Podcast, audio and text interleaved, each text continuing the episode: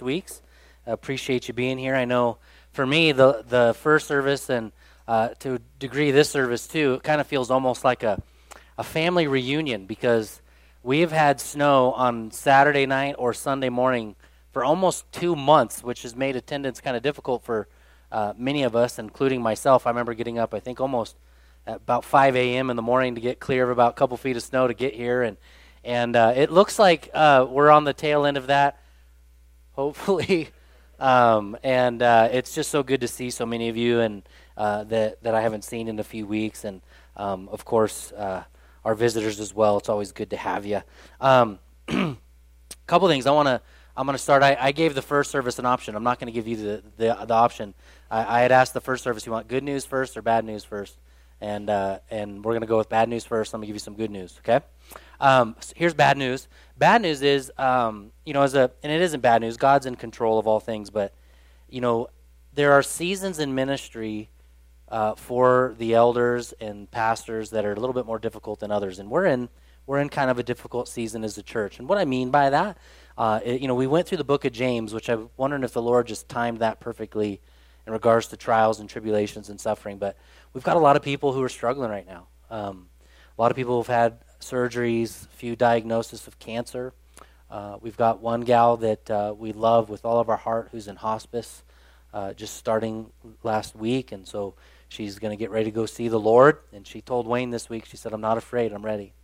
and um, and those things are hard. And then in addition to that, not only have we had you know, all that medical kind of stuff, but there are people struggling spiritually um, with depression and anxiety, and that might even relate to some of you. And um, and so uh, we recognize. I'm going to take a few moments for us to just pray, but we we recognize it's a spiritual battle, and we need to fight that spiritual battle in the spiritual realm, and we need to be praying for our congregation and our people and, and for ourselves as a whole. So uh, and then and then good news. We'll finish with good news, and then we'll pray over all of it. Okay. So good news is um, uh, we we are doing some really great things as a church as a whole. Uh, we uh, we support a missionary. His name's Jeff Gilpin. Many of you know him, and he's our Awana missionary. And what he does is he helps plant and strengthen uh, Awana programs across Arizona, uh, Nevada, and somewhat in California as well. And then he occasionally does stuff abroad. And um, he's doing an amazing job planting all kinds of programs, encouraging pastors. And just so you know, if, you, if you're not aware, our Awana program uh, is a program that is dedicated to teaching kids Scripture, helping them memorize Scripture, and then teaching them what it is to love Jesus. Uh, my wife serves there. My kids all go there. It's a great program. Uh, it's been a program we've had for over 30 years, and they're just doing a tremendous job. Well, Jeff, tie back a little bit. I got emailed from a gal who helps plant programs internationally uh, last week, and she said, "I know you're part of the the Christian Missionary Alliance, and we'd love to partner with you where we can." And and um, I said, "Yeah, that'd be great. I want to introduce you to Jeff." Connected her with Jeff, and then after Jeff talked to her, Jeff said, "I don't know if you know this. Uh, within the United States, there are 10 10,000 Awana programs. So that's how many exist in the U.S. 10,000. Oh, yep, praise the Lord for that. Um, gets even better though. I'm not done. And uh, out of those 10,000, uh, the the Awana um, headquarters considers our church uh, one of the top most valued churches in America. And to be on that list, you have to be in the top 100 out of 10,000. We are, hold on, wait. We're number 45. So praise the Lord, yeah. So out of our church, really cool things. And I, I told Ben Lynn, he's our Awana director, I said, I don't know what it's going to take, but we're going to be number one. You got it? So, um, no, I just can, can I didn't do this in the first service. I just uh, uh, in this one. If you serve in Awana, would you stand so we could just honor you for teaching those kids scripture? And I know the the Howards do. And yep, yeah. Thank you guys. And they're always looking for more leaders. Right? You can have a seat. Thank you. So that's pretty neat. And then uh, I keep getting asked, when are you doing? When are you doing uh, Ruth? When are you doing Ruth? And and because I've already announced it and I've put it out there, we're going to start at the end of March, uh, the 31st, as when we'll kick that off, and um, we'll we'll dive into that book. And what we've done for you, uh, people tell me almost every week that I don't give them enough room to take notes in the program you get, and and, and I get these complaints that you know, hey, more notes, more notes. And, um, and so what we've done is we've purchased for, uh, for you, for purchase in the bookstore, these ESV um, scripture journals. I don't know if you've seen these or not, but they're, they're wonderful. I have the entire biblical set. The one I hold in my hands right now is just the book of Ruth. We got about 15 of them in the bookstore on sale for about six bucks. Uh, and they've got scripture on one side and then the ability to journal on the other side. And so if you're one of those people who've complained to me uh, over the last few months, this is for you. Okay? And so I want to encourage you to get it. And then we have one New Testament set. So if you say, hey, I don't, I don't want to just buy Ruth, I want all of the New Testament, we have that available. Uh, we don't have the whole Old Testament available because it's pretty pricey, but we can order it for you on request if you want it. Um, and so what I'm going to do this morning is uh, I'm going to ask you a question. If you can answer the question, you can have this one for free.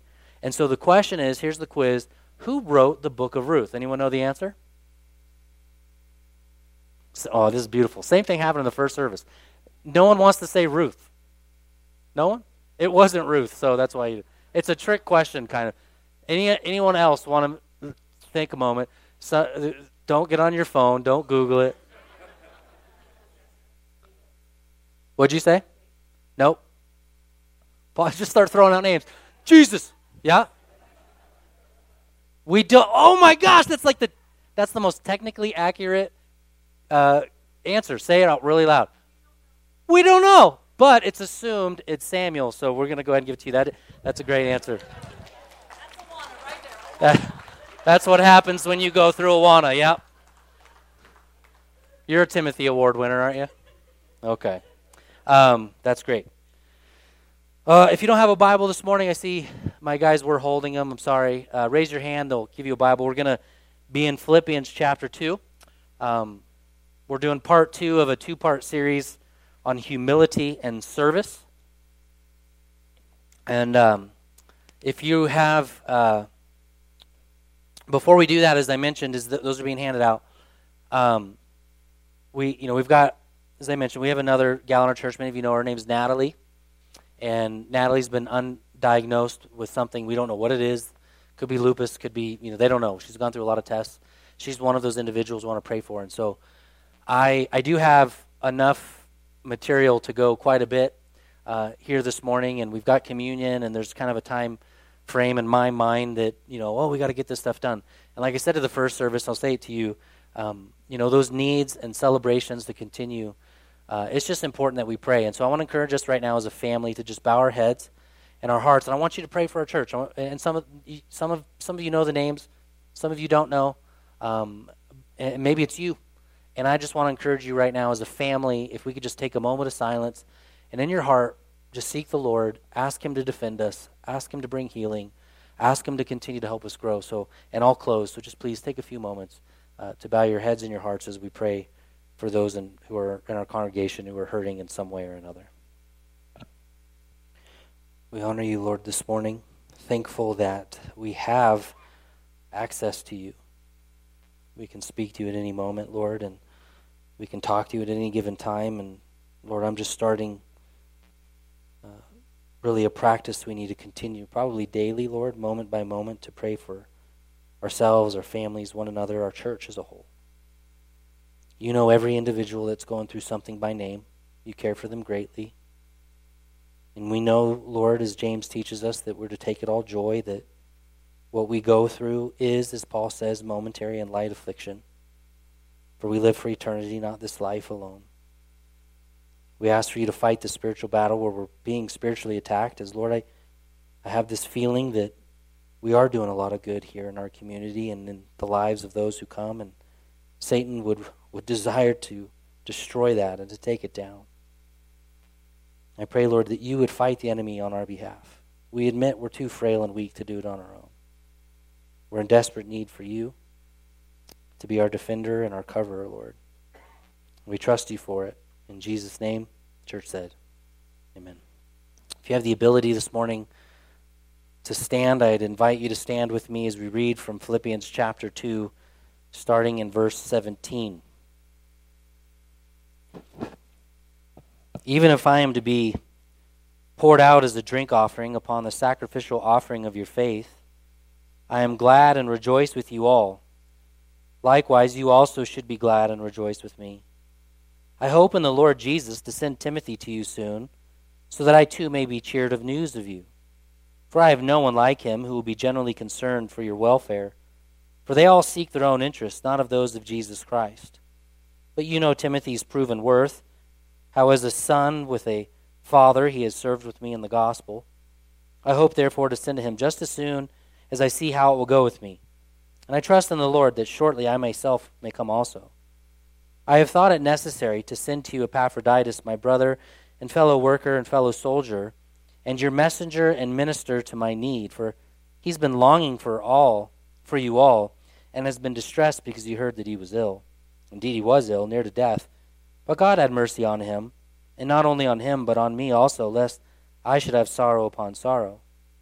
I am the more eager to send him, therefore, that you may rejoice at seeing him again, and that I may be less anxious. So receive him in the Lord with all joy and honor such men, for he nearly died for the work of Christ, risking his life to complete what was lacking in your service to me. This is the word of the Lord, and the church said, Amen. You may be seated. So I know some of you weren't probably weren't here last week, and um, and if you didn't, uh, if you weren't, there's opportunity for you to listen to the message online, and whether it's through iTunes or uh, on our YouTube or on our website. It's all available for you. And the reason I say that is because this is part two of a two part series. So I wanted initially, if you, if you remember last week, I said I wanted initially to talk about service and the joy of service. That God desires us to be involved in the work of God. Uh, one of the, the great things that came out of the Reformation, breaking from the Catholic Church, is the statement that was made that the common coalman, the, the guy who worked in the coal, mines and the common plowman, the man who worked in the plow field, could actually know just as much as Scripture as the Pope.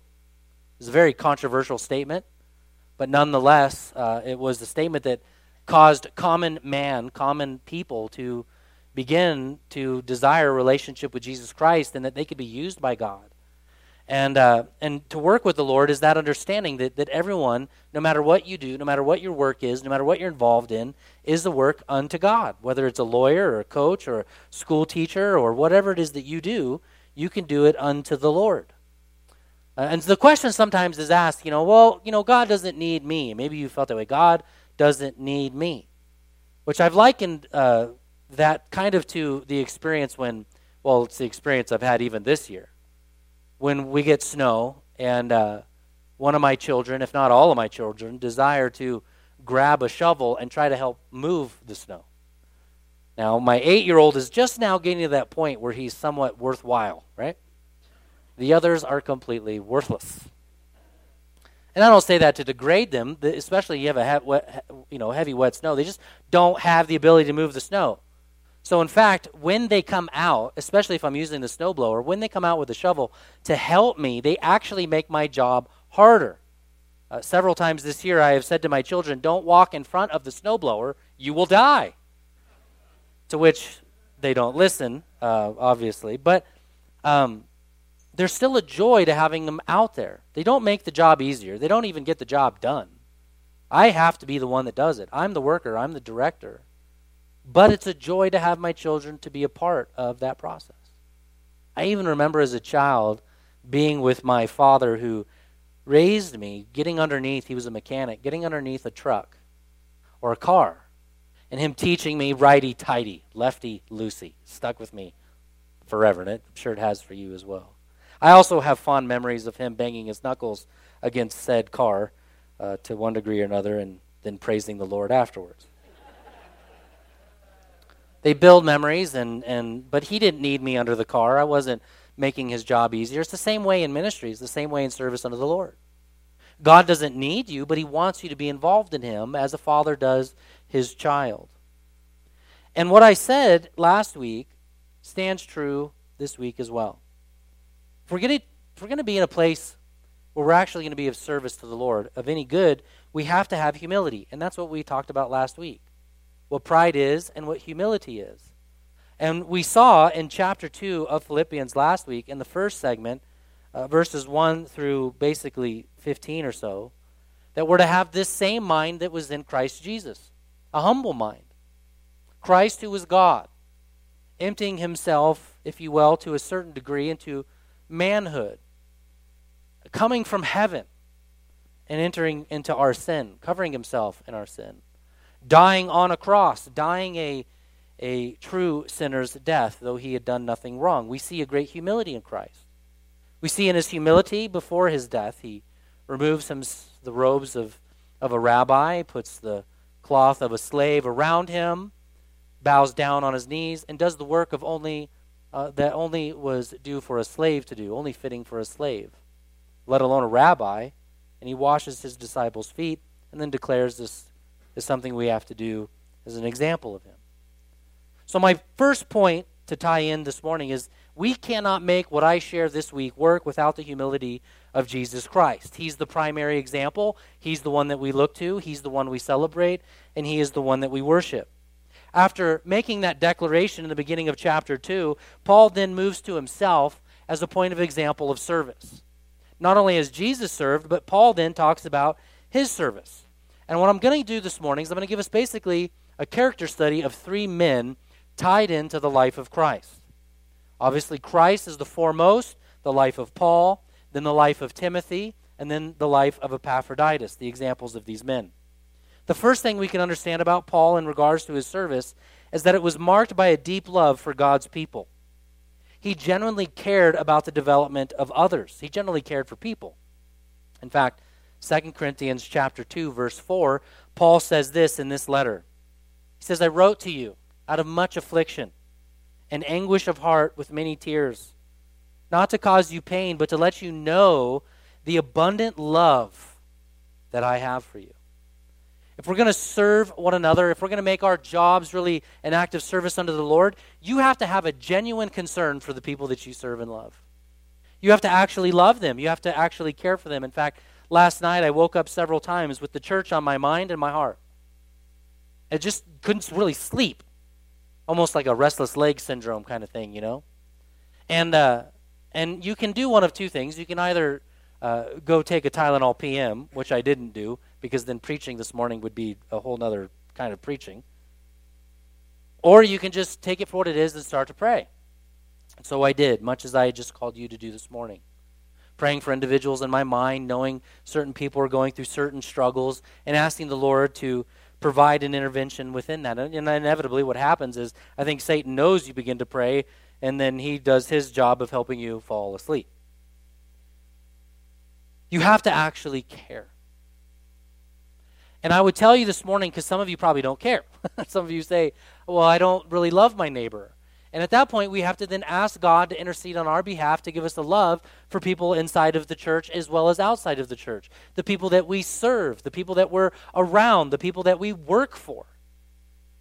How many of you would say that you absolutely love your boss? Wow, I wasn't expecting your hands to go up. Your dad's your boss. That doesn't count, Ben. Now, that's great that you love your boss. How many of you love your coworkers? All of them. Well, relationships are different. There's less hands that time, by the way. How many of you actually love your children? Um, point being, Paul cared about people. Yeah, are you guys arguing over here, trying to figure out if you love one another? Um, point one, he had a deep love for people. To serve well, we have to actually care for each other. And again, if we don't have that love, we should pray. Point two, he served unreservedly. Paul didn't hold back. He didn't put conditions and barriers. I'll only serve uh, if this happens, or only serve if this happens. He was willing to just put it all out there. He was willing to dive in. He was willing to get his hands dirty. It was an unreserved love he had for his people. He actually says it in the same passage we read in Philippians. He says, he says I, I need to send these people to you. I need to hear how you're doing. So that way my anxiety will come to a place of peace. He's anxious. He, he's in a place where he says that through affliction, abundant love I have for you. I'm in pain. I, I love you so much it hurts. And so he lays his life down, which leads us to point three. He served sacrificially. He actually uses the language, much of that of the cross. I'm a drink offering. I've laid my life down. I'm willing to die for you. In 1 Corinthians chapter 4, verse 9, Paul says it this way I think that God exhibited us apostles, speaking of himself as a leader, as well as the other apostles, we are like men sentenced to death because we've become a spectacle to the world and to angels and to men. We are fools for Christ's sake. He goes on and says, We are weak. He says, We're held in disrepute. He says, We hunger, we thirst, we're poorly dressed and buffeted, we're homeless, we labor, working with our own hands. When reviled, we bless, when persecuted, we endure, when slandered, we entreat. We've become and are still like scum of the world, the refuse of all things. Then you know what he says in verse 16? I urge you then to be imitators of me. That's a sales point, isn't it? Hey, you want to serve? You got to be like the scum of the earth. It goes back to humility. Right? We, when we think of humility and Paul's humility and Christ's humility, we, have to understand that, that humility is not thinking lowly of yourself just the scum of the earth. It's, it's really not thinking of yourself at all. Tim Keller's got a wonderful book on it called uh, uh something, the, the Joy of Self Forgetfulness. I listened to it recently, not that long ago, on audiobook. It's a 40 minute listen, it's a short book. And he talks about this joy that, that in humility it's it's letting go. It's not it's not making yourself the center of attention. In fact, when you get in a conversation, you, you're not worried about you and you're not thinking about you. It's it's self-forgetfulness. You're not the center of any You're just absorbed in the moment, absorbed in the person, absorbed in that that particular situation, and, and you're not even thinking of you. Doesn't that just sound peaceful? Half the time in my life, if not more, I'm just like, if I could just not think about me, I'd be great. And this is what he's talking about that he's focused on the church he's focused on the purposes of god. And and and he's willing he's willing to take his whole schedule and move it around so that he can serve people for jesus christ. Ben lynn was here this morning. We got to honor him with awana. And and here's a guy with four kids. Shows up every tuesday serves people. In fact if you call ben and, and ben ben runs a, this is kind of a sales point to give ben business i guess. It's not on purpose but if you have something wrong with your house, you give Ben a call and Ben will come fix it. And one of the things I have to tell Ben every time he helps me with something, I say, invoice me.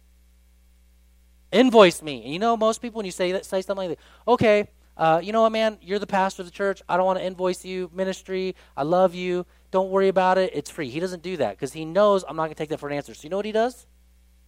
Hey, man, I'll invoice you. And then you know what he doesn't do? He doesn't invoice me. And then I got to go, hey, Hey! I gotta like knock on his door. He lives in Florissant. I have to go down there, beat him up, give him a hundred dollars. He's sacrificial in his service. He's just one example of many.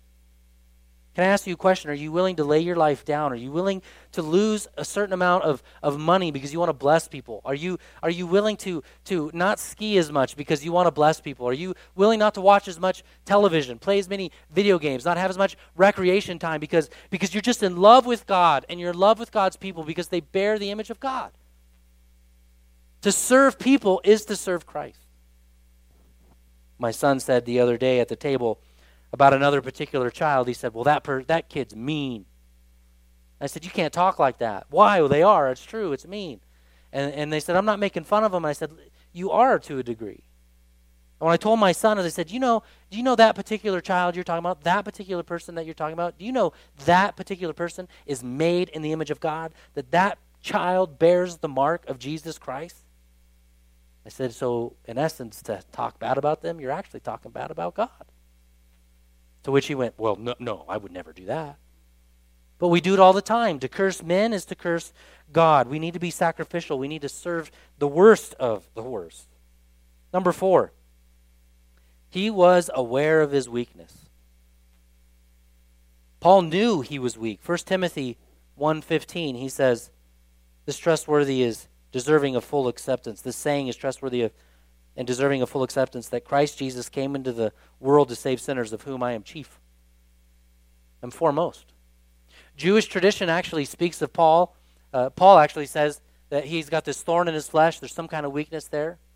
But much of Jewish tradition teaches that Paul was very weak. and actually, if you study tradition about what Paul was like, it said that he, he was very uncomely. He just was not a good looking dude. In fact, uh, it was said that, that his face was marred and scarred, that that, that he, he was ugly and that he walked with a, a kind of a limp and he was, he was just hung over and that he was probably blind. That if you looked at Paul, you wouldn't say, that guy is the leader of the church. That guy plants churches. He's the church network guy. You wouldn't look at him. You'd, you'd look at him and go, there's something wrong with that guy. And indeed, there was.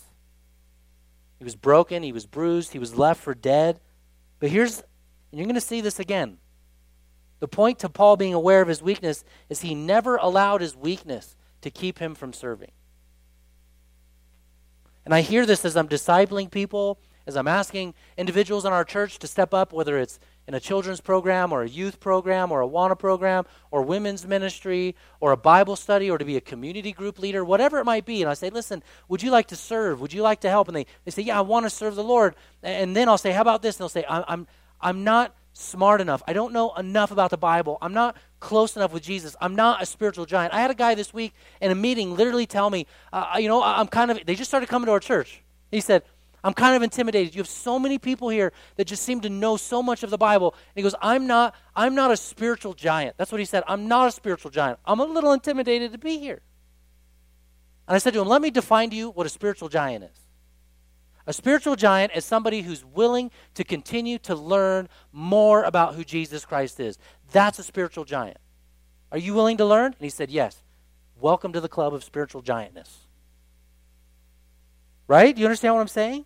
So, he, so in essence, he's like, I want to be here. I want to learn. I want to grow. I want to be involved, but I don't know enough. Keep coming. We're all in a stasis of growth. No one in here is obtained. Nobody has gotten to the place where, where they're way up here and you're down here. Nobody's down here. Well, actually, that's not true. We're all down here. And all of us are in, in, in a form of growth, myself included. Sometimes, sometimes, like in a season like this, and our church is struggling, I'll go to the Lord and I'll say, Lord, is it a representation of what's happening in something in my life spiritually? Do I need to be purified? Do, do you need to do a work in me? What are you doing, Lord? I don't want to get to a place where I'm not willing to lay my life down, that I'm not willing to sacrifice certain things. That, that and, and, and in essence, I, I don't want to say either, man, I'm weak, I, I'm weak, I can't do it. I shared this a little later on in the first service, but I'll share it here. You know, ministry isn't about you. It's about Jesus. I had a situation years ago when I was a youth pastor. It's probably within the first two years of youth ministry, 2005 or 2006. And we were playing a kickball outside. And um, myself and another leader started to argue on what a what a certain play had happened. I don't know if it was a strike or I don't know what it was. We started to argue. We started to argue in front of all of the kids. You know, got 50 kids outside, and here I am arguing with another leader. And it, it got to a place where it almost, almost like got physical. Yeah, I'm not like that anymore. I have been sanctified, just so you know.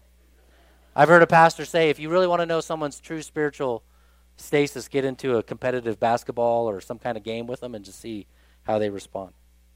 And uh, and after after everything had gotten real tense and we'd almost ripped each other's heads off in front of the kids and everything, you know, we got to a place of reconciling and a place of forgiveness, and we walked over here to the side of the building, and the kids were all starting to move over into the youth room. And in a few moments, I had to go next door and I had to preach. And so here I am with this guy. We're reconciling. I said, Hey, man, I'm sorry. Forgive me. He said, I'm sorry. Forgive me. And then he looks at me. He goes, This is what he says. He says, You know what? I need to take a break, and I got to bail. I'll see you next week. I let him. Okay. You know what I had to do? I had to go preach. I've learned a long time ago that, that ministry and serving the Lord, it's not about me and it's not about my emotions and it's not about how I feel. It's about Jesus. And when I'm weak, He's strong. And, and just because I don't know enough and just because I'm not intellectual enough and all of that doesn't mean that God doesn't want to use me. I, I did not go to seminary. Now, some of you thought I did, and you, you think highly of me. I'm sorry to burst your bubble, but I didn't go. My path was completely different. In many ways, I've had to be self taught. I've had to dig in and dig deep and, and, and really do the work to try to find out what truth is. I've had to surround myself and ask questions where I can get good resources so, so I'm not spitting out theological stuff that isn't true. And at times, at times it's kind of hard. Some when people and people do this, they love to do it, especially in reform circles. Where'd you go to seminary? Because when I when the, the level of seminary, what seminary you went to, is going to explain to them what kind of Christian you are, what kind of pastor you are, and whether you're good enough or not. It's always fun when I go, uh, I didn't. At that point, I just ask, I just start asking, you know, start talking stupid, right? Like, we just love people at our church. It's all we teach is love. Yeah. You can't let your weakness get in the way of serving Jesus. So, Paul, that's Paul, kind of quick. We could say a lot more about Paul, obviously. Paul, I, I heard this week from uh, one pastor said, Paul is, it, is easily, at least in the top five, most influential leaders in the history of the world. Think of that for a moment. This was a man who was thought little of. And when you think about sacrificial, let's be aware of something. Paul was a man who had it all. He was a Pharisee of Pharisees. He was popular. He was respected. He had great authority. He probably made great money, was well taken care of. And to be a Pharisee, you had to be married, you had to have a wife. Then Paul gets saved. You know what you never hear about? You never hear his wife. It's believed in history that his wife probably left him because of his Christianity. He lost his Pharisee of Pharisee status. He lost it all because he knew that Jesus was worth it. Sacrificial service.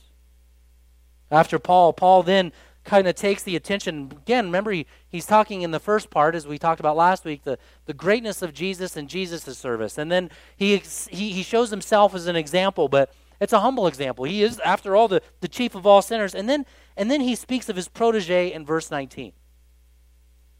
This next example of service. I hope, I hope, he says, if you read with me, in the Lord Jesus, to send Timothy to you soon, so that I too may be cheered by news of you. For I have no one like him who will be generally concerned for your welfare. For they all seek their own interests, and not of those of Jesus Christ. But you know Timothy's proven worth, and how as a son with a father he has served with me in the gospel. Therefore, I hope to send him to you. Notice a few things. First of all, in regards to Timothy's service, he was a, he was a protege. He was a disciple. He was a byproduct of Paul's leadership and growth. So the first, first thing you have to see is, is you have to have a willingness, a willingness like Timothy, to rank yourself under somebody else and to learn from them. One thing, I didn't go to seminary, but one thing I did have when I was in San Diego for almost five years was men with good repute, good reputations, good biblical knowledge, and I ranked myself under them. And for five years, my, my attitude to those men were, were, was basically whatever you tell me to do, I will do it. I've preached in soup kitchens, homeless shelters, in front of uh, different different high schools, venues, all kinds of. If they said do it, do it, and I did it my very first memorial service ever.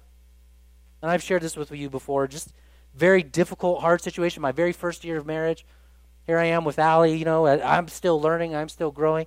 And a, a couple in the San Diego community was calling all all these churches. They said, "Our baby passed away. We're looking to do a memorial service for our child." And before they contacted us, they contacted I think it was seven other churches, all of which told them Yes, we'll do it. Here's the cost. And it was a poor couple, unmarried couple, didn't know Jesus, had a little bit of spiritual background, and they had no money. So they finally get to our church. Say, We got a guy. I'm the guy. I show up, prepared a little message for this couple. It was an open casket. beautiful baby girl, born healthy. For all purposes, born healthy. The doctors didn't catch it, but part of her intestines weren't developed. She wasn't able to get the nourishment that was needed, and she passed. The opportunity to come in, sit down with that couple, love that couple, hug that couple to the best of my ability. Talk about talk about being aware of your weakness. I wasn't a father at that point. I have never done a memorial service.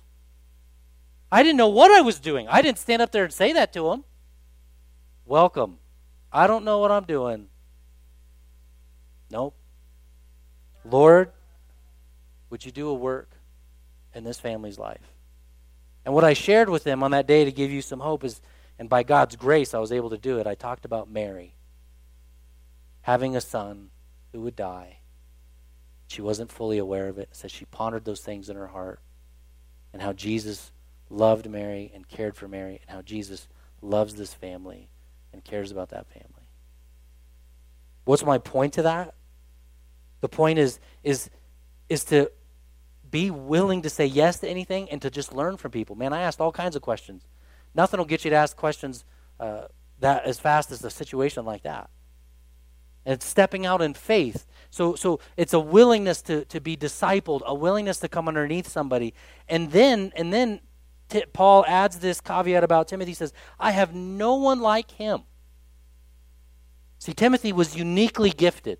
That's number two. Number one, a willingness to be discipled, a willingness to come underneath other good leaders, a willingness to learn and to be taught. And then number two, understand that you have a unique gift. In fact, Paul tells Timothy, don't neglect the gift that was given to you. Don't neglect it, Timothy, because you remember Paul Paul actually shapes, molds, and forms Timothy to take over this church. To take over not this church, the, the um, Ephesian church. And so, as he's equipping Timothy, he's telling Timothy, don't neglect this gift. And he, here's the deal this reality, the Bible teaches that each one of us was given a particular grace, a particular gift for the benefit of the body to help train the body. Everybody in this room has a gift that you've been given by Jesus Christ to serve the kingdom. Every single one of you. It's not just the pastor and the preacher. My job is to get up here and to do the best I can to study the scripture and, and do, do, do a work that, that through prayer that is, okay, when I get here on Sunday, the goal is help you fall in love with Jesus Christ and in love with the Word of God. It's not to fall in love with me. It's not to fall in love with the name Sierra Bible. It's to fall in love with Jesus. That's my job, and it's to equip you in such a way that you go and do that in all of your other individual circles, and that you help do it within the church and to be willing to meet whatever need there is. Our check in person didn't show up for the first service for the kids on uh, today. Do you know who checked all the parents in? I did it. Hopefully, they were happy with the service. Right? And, and the goal of the, the check in system isn't it isn't it isn't to like track your church attendance to see if you're here or not. It's it's to help you know that your kids are safe. We care about your kids. We love you. We love you as parents. And if we're not doing that, then, then we shouldn't do it. So he's uniquely gifted. You're uniquely gifted. Let, let me ask the question Do you know what your gift is to the congregation and to the community that you're part of? And if you don't, you should ask because you have one. And here's a good way to know, and I've, I've said this before. When you come in on Sunday, if there's something that you don't like about church, you walk in, you go, man, you know, the color of the walls isn't that great.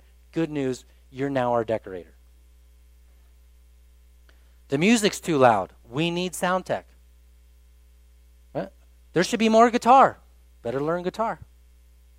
Don't neglect your gift. Where's your passion? If someone says to me, they say, I want to serve, where should I serve? The first thing I ask is, where's your passion? And if you don't have a passion, the next thing I say is, here's the need, go serve. And see what God does. And, and you can try that out for a while. If it doesn't work, we'll move you to another territory.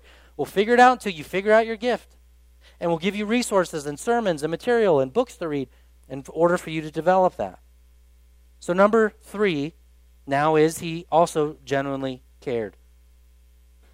Notice the words that he uses. They all seek their own interest of those, but he seeks the interest of Jesus Christ. And he, he's, he is just as concerned with the church as Paul was. And the reason he cared for the church is because he saw in Paul how Paul cared for the church. He had a good example before him. Listen to the language in Timothy, Corinthians, Hebrews, and Philippians that Paul uses about Timothy. Timothy's my true child in the faith. He's my beloved son, my beloved and faithful child, our brother, our fellow bondservant in Philippians. And then here he says he says this. But you know Timothy's proven worth, how as a son with a father he has served as a son with a father. It's relational. And so he sees he sees this genuine care just as Paul does again that we would generally care for each other. And the only way that you can do that again is if you see each other as family. One thing I've learned as a father is you you cannot just check out. Like it is nonstop to care for your children, isn't it, parents? 24 7. We were getting ready for bed last night. I thought, man, we're Dad's ready to relax. Only for a few minutes later for one of the kids to wake up crying because they're not feeling well. They're sick. She, my daughter has this this kind of itch that's happening on her that she's had for a few weeks trying to figure it out. We don't know if it's laundry detergent or or whatever it is, but all of a sudden, we're not resting, we're dealing with a crying little girl. And I'm always thankful when it's my little girl that's crying because I am more sympathetic to her than I am the boys. She's just so much cuter than the guys, you know. A genuine care, again, he was sympathetic. He saw that from Paul. He loved. Number four, he sought the interests of Jesus, not his own. There are far too many leaders, especially within large Christian churches. And I don't say this to diss a large Christian church. I actually, you know, being interesting enough, being a part of a district and, and sitting on a district leadership team that I sit on and, and working with other churches, it, what's really crazy is you actually see that there are more prideful, more arrogant pastors of smaller churches than larger churches. You think it'd be the reverse. The big church has the arrogant guy, the big leader guy. That's not always the case. Sometimes in larger churches, uh, pastors are incredible at just delegating authority and ministry to other people and not making it about them. And it might look like it's about them because they're the guy on the stage, but in reality, they're empowering people, empowering people, empowering people, empowering people. But nonetheless, there are pastors and preachers, and we know of some of these churches that they make it all about them the next book sale or the next project, and, and they're, they're trying to build a kingdom for themselves, the interests of themselves. But Timothy isn't like that. Timothy seeking the interest of Jesus. Number five, he has proven worth. He was trained, he was part of a team. This is how we pick our elders, by the way. In our church, if we're going to bring someone into our elder team as our shepherds, we look for a couple things. We, we look for, for them to stick around first of all. They over a period of time they've been part of the church, that they love the Bible, that they have an ability to teach in some form or another, that they've been tested. See, Timothy actually served with Paul for at least 10 years. At least 10 years before he was empowered. Who shows a, a level of submissiveness and teachability. You know, what's really amazing about our, our, our elders right now is when we get around uh, every so often to talk about the, leadership of the church and decisions of the church and the finances of the church and all the direction of the church, we sit down and, and we have a conversation about what it is that God wants, and we pray and we do a devotion, and this is what we do on a regular basis. And I've had even some people say, Well, do you have a bunch of a yes men that are elders? Or they, they just agree with whatever you say? And I go, No, absolutely not. In fact, we have some very healthy confrontation in those meetings, very healthy disagreements. There are times where, where someone says, No, you shouldn't do that. And I said in the first service, it's normally Doug Brown. That's usually the guy. And in a healthy way. Doug has a way of, in those meetings, right, Andrew? Always something. You be talking, everyone's, everyone's floating, we're all there, and then Doug's like, Wait a minute. Way out of here. And you're like, Hmm, I want to disagree with you, but I think you have a point. And then and then we enter into this tension and this growth and this discussion. And you know why it works? And I can honestly tell you this to be true about your leaders. They love the gospel of Jesus Christ and they love the word of God. And they don't care about their status or them being elevated. They care about Jesus being number one. And they're able to disagree in such a beautiful way. Seriously, right, Wayne? Our conversations are are we're not we don't all agree and there's different perspective and there should be because because your leaders should represent the diversity of the church. You're not all the same either. You're all in a different place. And the only way that it works the only way you can be part of a team the only way that you can help church move forward without it breaking apart and disintegrating is if you have men and women who are just totally concerned with with the bible totally concerned with who jesus is that's first and foremost and then because there's that common mind and that common unity we can disagree. Because one thing I've, I've learned in leadership, I am not my ideas.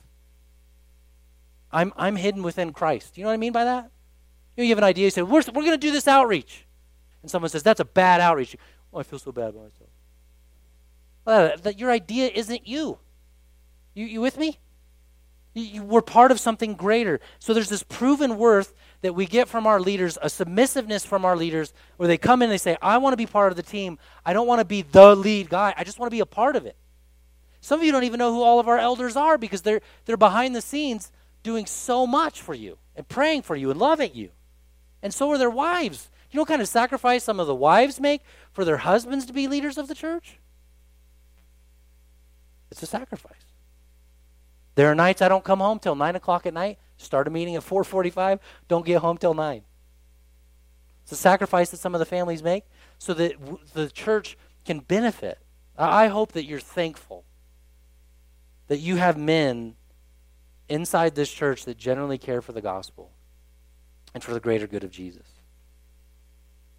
Describing the submissiveness of a good leader, this quote reads A Christian should be like a sheepdog. When the shepherd wants him to do something, he lies down at his feet, looks intently into the shepherd's eyes, and listens without budging until he has understood the mind of his master. Then he jumps to his feet and he runs to do it. The third characteristic is not less important. At no moment does the dog stop wagging its tail. A joy in serving the Lord. And then also, like Paul, Timothy was very aware of his weakness. Paul tells Timothy, Let no one despise your youth, but set for an example in speech and conduct and love and faith and purity. See, Timothy was young, and, and it was obvious that in the church, people were looking at Timothy and saying, He's too young, he's not mature, he doesn't have enough experience. Right? I, I, remember I remember years years ago, it's been a while now when people say, Jesse's too young, he's still learning, and all I could say is, I'm working on it. You're too young. I'm working on it. And then I used to have people tell me things like this. Seriously, families in the church, well, Jesse, you can't really speak into it because you don't have kids. And now I look at some of those people, they had two kids, and I go, you really can't understand because you only had two kids. It's the benefit of being with a church for a long time, right? You just don't understand, man. You only had two. And I don't really believe that, just so you know. Some of you are like offended right now. We do, I do know. And some of you right now are saying, wait till he gets to teenagers. And then I say, I led teenagers for almost 10 years, man. And I know how weird they are, so. No, I love I love teenagers. In fact, I'll just take a side Eddie to say there really isn't much much else that gives me joy in the church than to see our teenagers serving, loving Jesus, and dedicating their lives to God. I absolutely love it. In fact, I want more of them around me. I, I, I will intern you if you were a teenager. I will pour into you. I will do everything I can to empower teenagers in our church uh, because they are a ton, a ton of fun. Uh, parents, on the other hand, um, they're fun too in a different way. I got to get going here. Epaphroditus is next. Paul says of Epaphroditus, verse 25, he's a brother. Again, language of service. You don't, you, you don't serve alone. Amen? You don't serve alone. You're brother. You're part of a family. There's a unifying aspect to this. The reason I say that I'll disciple young people, I actually have someone who's going to start uh, interning in a week or so. I enjoy it because it helps remind me that I don't do ministry alone. I enjoy the fact that we have uh, the staff that we have because it reminds me I don't do ministry alone. You don't serve alone, you never serve alone. And then, number two, about Epaphroditus in verse 25 as well, he says he's a worker. He's willing to work, he's willing to get his hands dirty. Something I've learned in ministry over the years is, is if you if, if I say to a bunch of guys, hey guys, let's get together, we'll talk about the Bible and our feelings. You know how many dudes show up? It's just me. How are you doing? I'm all right. You sure? A little lonely. You're lonely. You know Jesus, right? I end up with a weird bipolar dialogue. but but if I say to a group of dudes, "Hey, we have a family in need and their roof needs to be shoveled. Are you want to get your hands dirty?" And next thing you know, dudes show up and they start digging snow and they start sweating and they start joking and then inevitably what happens is you start actually having good conversation. I had to do some shoveling in my house the other day, invited a guy over, started out shoveling, ended up in a deep, deep conversation about Jesus and theology. Beautiful moment. All that to be said, guys, it's okay if, if you don't want to get together talk about your emotions. You want to do something for Jesus. That's awesome. Let's do something for Jesus. Let's go shovel some roofs. Let's do some work on the church. Let's, whatever it is, you want to get your hands dirty, let's do it. And inevitably, what's going to happen? We're, we're going to start talking about feelings. Dick was here this morning. He cooks the bacon for the men's breakfast. Every single Saturday they do it. Say, hey, you want to cook bacon? Yeah. Talk about your feelings? Nope. More bacon. Inevitably, you eat enough bacon, eventually you'll start sharing your feelings. He also says in regards to Epaphroditus. He's a soldier. Again, this ties into this willingness of, of working and fighting. It, it, it kind of ties in again to the service of men.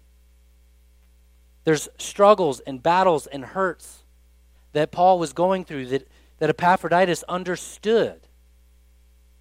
And that's okay. Right? And I have to be careful here because inevitably, here's the reality inside the church I can get women to serve. You dudes, it's tough. You, um, you're afraid to ask. You're afraid to, to say, hey, you know, you're afraid to teach, afraid to be around kids. It's scary. And it, it is fear. Don't act like, well, well, no. You're scared, you big chicken. Because it, it's something about our pride. And so, Paul, I think, is there's a reason why I think oftentimes the Bible emphasizes so heavily male leadership because when you get male leadership, you're actually you're actually getting men involved, which is actually way harder to do than getting women involved. I don't have to talk to the women all that much about it because you guys will just do it. You're great like that. First ones to the cross. First one to break the alabaster jar upon Jesus' feet. Women get it. Women are already there. Dudes, you need the examples of Timothy. You need the example of Paul. You need the example of Epaphroditus. See, Epaphroditus was willing to meet the need. He was available. He, he was the guy who said, Send me. Paul said, I got to I gotta send a messenger over to, to the Philippian church. And, and, and so, who's going to do it? And Epaphroditus says, I'm going to do it. I'm going to go meet the need. And he was so willing to go meet the de- need, he almost died, and he was okay with it. Literally, it tells us in the text that, that, that he, he became so ill on his journey that he almost lost his life. And Paul says, This created anxiety in me. And God was so good to you as the church because Epaphroditus came from your church and he didn't die. And we praise God for that. And I praise God for it because I would have been really anxious and filled with pain if he would have died. But instead, he's been healed. But nonetheless, Epaphroditus was a man who was willing to take a risk for the Lord. He was willing to lay his life down. He was willing to lay his life down for Jesus Christ and the people of God. He also obviously had a love for Paul and a love for the church as a whole. I think if we put everything in one big bow and say, what does it take to actually serve? It takes humility. It takes a, a humbleness that exists in Jesus Christ that we can receive from Jesus. And then it requires us to actually really have a deep love for people. So let's return back to the question Do you really love the people you're around? Do you really love your church? Because you won't serve if you don't. And you won't get the joy of being out in the driveway shoveling snow as a child does with his father. There are memories I have serving alongside of my dad that will exist forever, and I'm so thankful for them. Now that he is gone and he is in heaven, I am so eternally grateful for the memories I have. And I would invite you into that process into the church. To not only have that impact in your own life, but to be a leader in such a way, a servant in such a way, that you're doing that for other people below you. This is how we continue to thrust the gospel and thrust the important message of Jesus Christ into the next however many years it takes before he comes home. Couple notes on service that Bible speaks of, and then we'll take communion. One, you're stewarding the mysteries of God. To be a servant is to steward the mystery of God. That God, God in his eternal wisdom sees fit to use frail human beings to put his work forward. Number two, it will require some self discipline. That's okay, isn't it? For the joy set before him, he endured the cross. There's a discipline he had there. There's a discipline that we'll need to have. Paul says he disciplines his body and keeps it under control. Number three, we have to know, as Galatians tells us, that your serving will not be in vain. And I can tell you, sometimes as a pastor, I wonder is anybody getting it, including myself? There are times where it feels like no one's getting saved, no one's discipling, no one's making any faith filled risk. There's no growth in the church. And the Bible reminds me no, that, that there is no returning a void to preaching God's word. He's faithful. And every now and then something comes forward. I, I had someone email me this last week and I needed it, man. Be coming to our church for about a year or so. They came from another church in Reading. And she emailed me gal in her 40s, and she said, I just need you to know that the ministry of Sierra Bible Church has reawoken my faith. and I'm in love with Jesus again. That's the kind of stuff that makes me, okay, I'll give you another two weeks. Because it's hard to lay your life down for people. It's hard to sacrifice, but it's not in vain. And lastly, you have to see it as joy. You have to see that you're going to get joy out of this. You're going to have to see that there's reward in this and that it is worth it. Because you won't make it if you don't. I mean, I, like I said, I poured, I have poured a lot of time and energy in a lot of different different kids over the years and different people. I'm blessed to actually say some of the young men I've poured into have become youth pastors, missionaries. Just in the short time of 14 years of being at Sierra Bible Church, we've had kids just in that time come up through the, the church, get do internships here. Now they're in ministry. And it's worth it. You look at those moments, man, thank you, Lord, that there's a young man in Michigan right now that came out of Sierra Bible Church who's a youth pastor at a church. Some of you might remember him, Eric O'Connell. Some of you remember that kid? Boy, he was a pain in the butt. He was. He was a hard kid. And now he's a full time youth pastor. Caleb Diro interned here. He's the, youth pa- he's the youth pastor here in town at another church. Praise the Lord for that.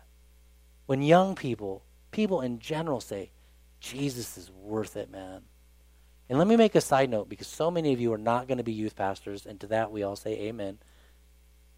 And some of you are not going to be pastors, and you're not going to be missionaries. You're going to be a cop. You're going to be a school teacher.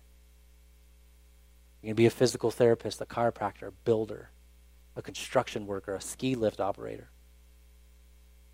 And it's easy to hear a message like this and go, I want to serve the Lord, but I'm just that. I'm just, I'm not a pastor. What kind of impact can I have? Huge. Everywhere you go, Christ is with you. Which means that you are the gospel that is preached, the physical gospel that is preached to them. Everywhere you're at. What do people see when they encounter you? And hopefully they walk away and they don't go, they don't do this, they don't say, oh man, Andrew made me feel really good about myself. Or, oh man, Andrew's just such a great guy. They walk away and say, there's something there. They don't say, they don't look at you and say, oh, he's really prideful. They don't look at you and say, oh, he's really lowly. They just, they just walk away with a, this weird, untangible, what is that? Why is he nice? Why does he smile? Why is he so gracious? Why does he give me grace when I know I deserve punishment? That doesn't mean you give A's when they deserve a D. In the gospel name, I, you know, could you imagine? It'd be ridiculous. Don't do that. Um, it's just being, but here's the thing it's just being you, but being mindful that Jesus is with you in that moment. That'll make the moment supernatural. Do you understand what I'm saying? It's, it's just acknowledging that where you're at, God's presence is there. And when you recognize God's presence is there, the way you act and the way you talk will be different, and God will honor it. And then evangelism happens, and you didn't even know it. It's a mystery. It's a great mystery. I can tell you that whenever I do that as a pastor, and I don't I tell you, I've told you before, I don't tell people I'm a pastor. I don't do that. I just be me. And inevitably, people start asking questions, and then they start coming to church, or then they start coming to a small group, or then they start going to another church. They start asking questions. They start asking for books. I've had people contact me, what book would you recommend about learning about Jesus? Oh, book of Matthew. Oh, I looked it up on Amazon. Can't find it. Send the Bible, dude. Oh, there's other books I use. With that said, I'm going to invite um, those of you who are elders and deacons and that I've asked to serve. Uh, Frank, if you want to come on up and um, they're going to pass communion to you. My yeah, Andrew, thank you.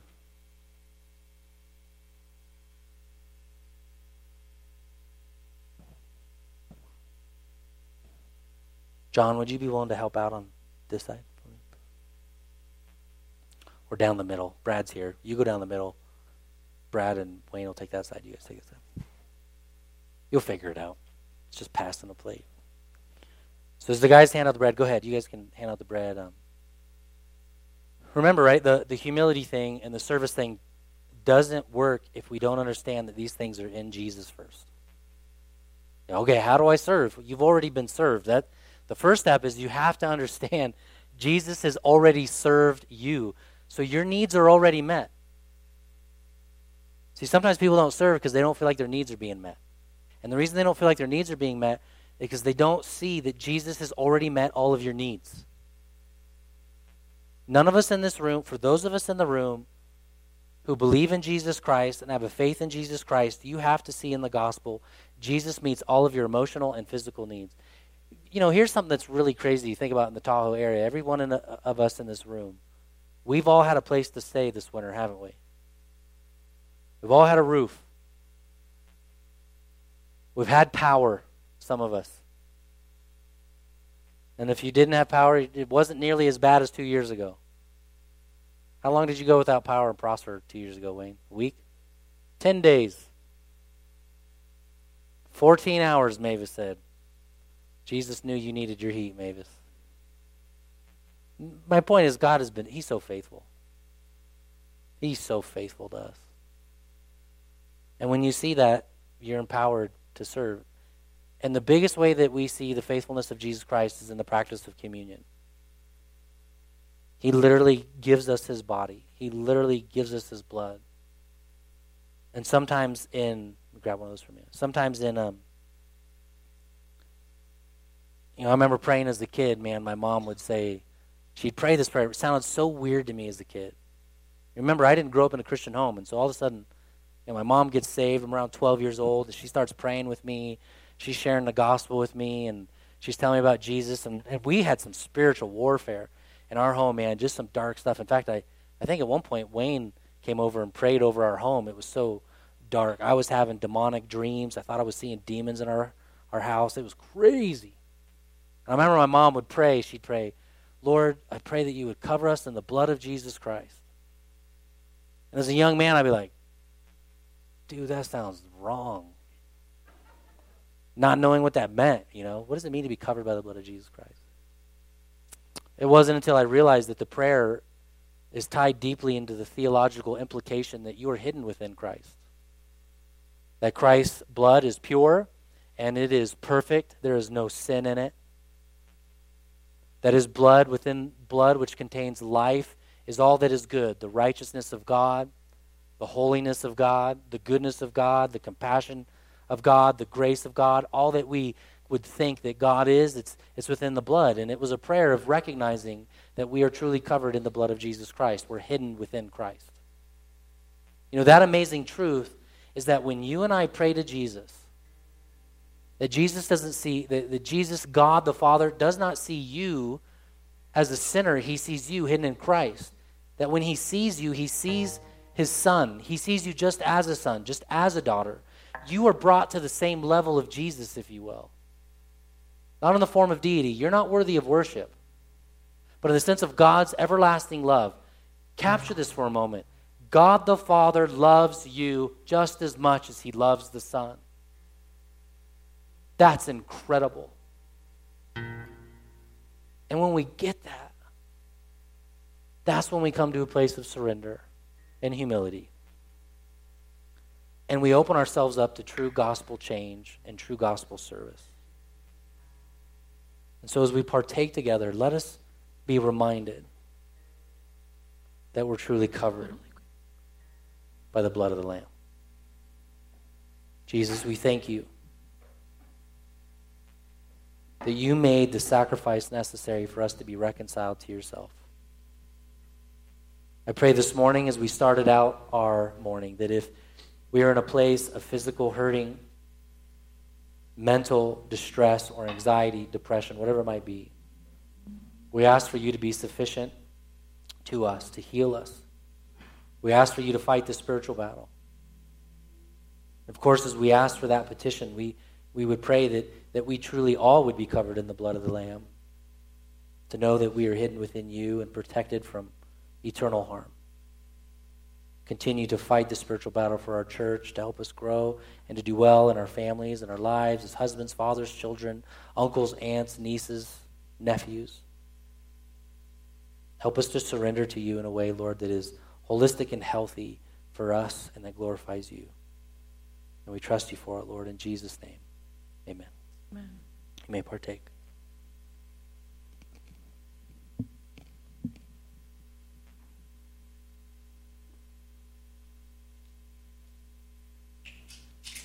His body broken for us.